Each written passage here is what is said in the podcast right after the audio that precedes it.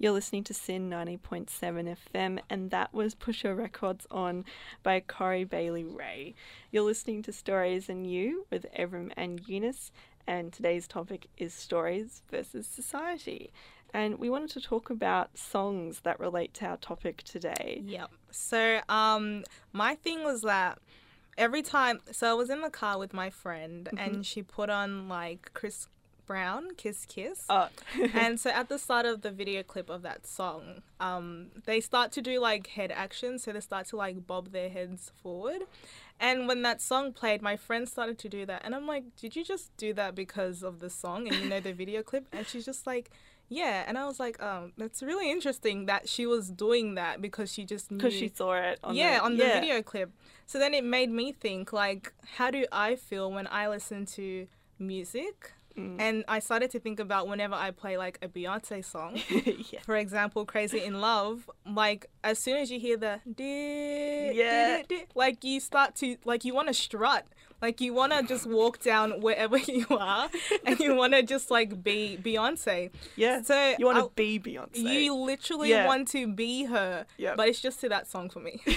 so which is really funny. So I was thinking like how about you? Like what do you think and songs that like uh, I've definitely I mean like there are songs that I listen to like right this is going to sound a bit cheesy but um whenever I really need to pump myself up I'll listen to like I'll listen to like the Pokemon theme song and I'll be and I'll be like and like I'll do like you know when I'm like cuz in the theme song video, like, you know, they're like throwing the Pokeballs and they're like going, yeah, we're going on adventures and we're doing everything. And like when I listen to it, it it prepares me. It's like I'm like, yeah, I'm gonna be the next Pokemon master, and I gotta do this. And like I have, like there's, and like it, it automatically puts me into that mindset. Like I'm just like, you know, if Ash Ketchum can do it, I can do it. And like, um, but I similar experiences with Beyonce though. and I yeah, like even if you're just like walking past like a fan yeah, or the wind blows and then you feel the wind like blow your clothing or your hair,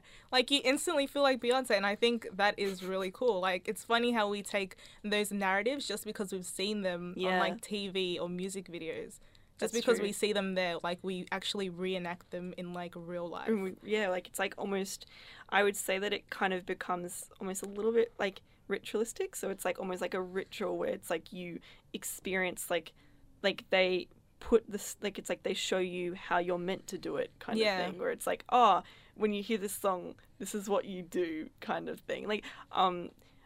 Oh no, I'm not going to talk about Gangnam Style. That's just like You're oh one of God, those. You're no. really. I did. I know that my family, when that song came out, got really obsessed with it, and every opportunity that my mum had to play that song and do the dance, like, she did it. yeah, like That's every so funny. She but really that that it. happens, yeah. Yeah. Like even um I was having a lecture this like earlier on in this semester and like my teacher he played that song and everyone just got into this like they needed to do the hand You have to do it. because Yeah. it's just like embedded in your head. So I was like this is so interesting. I Like, actually watched the video clip again like the other day just because I was like, wait, how? m- I wanted to check how many views the video had because I think that it surpassed like two billion views or Yeah. something, and like I was just watching again and I was like, what is happening? It's like It it's is like happening again. oh, how does that? I was- then- it's so funny. And my boyfriend was like, "What are you doing?" And I'm just like moving in my seat. I'm like, "This, I don't. This is like involuntary. I can't. I don't have a choice." you can't stop it. and do you think that's good or bad?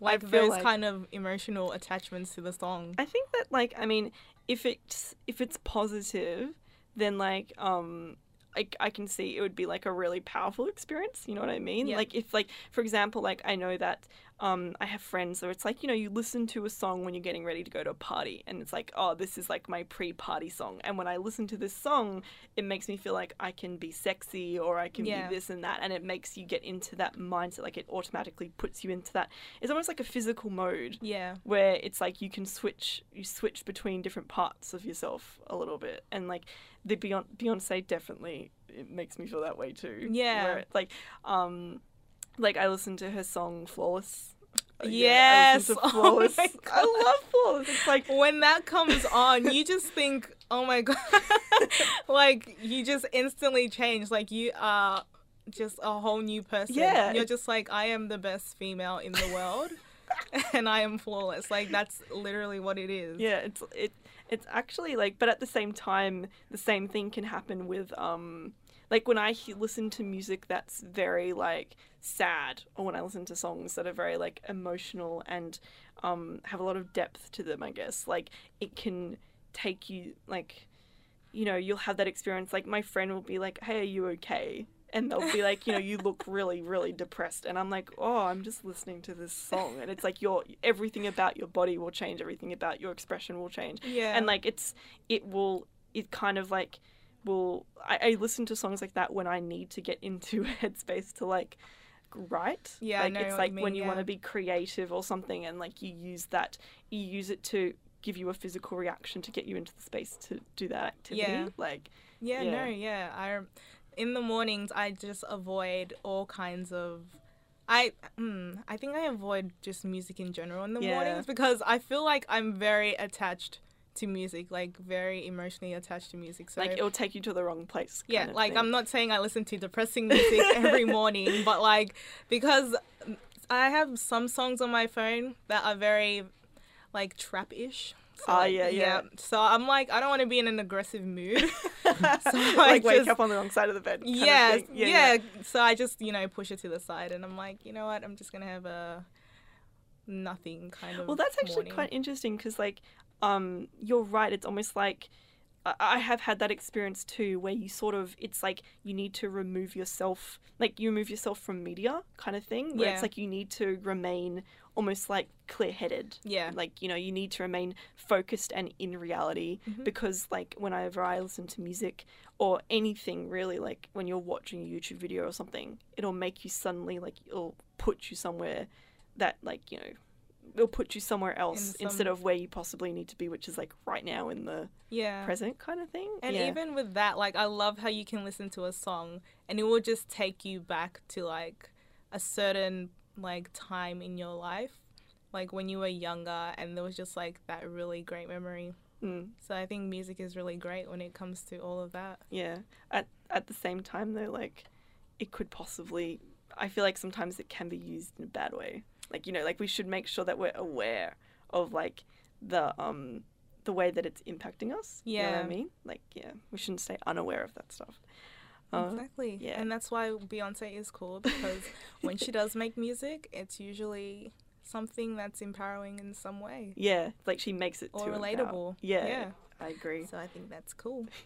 We have another song coming up for you guys. This is What's My Age Again by Blink 182.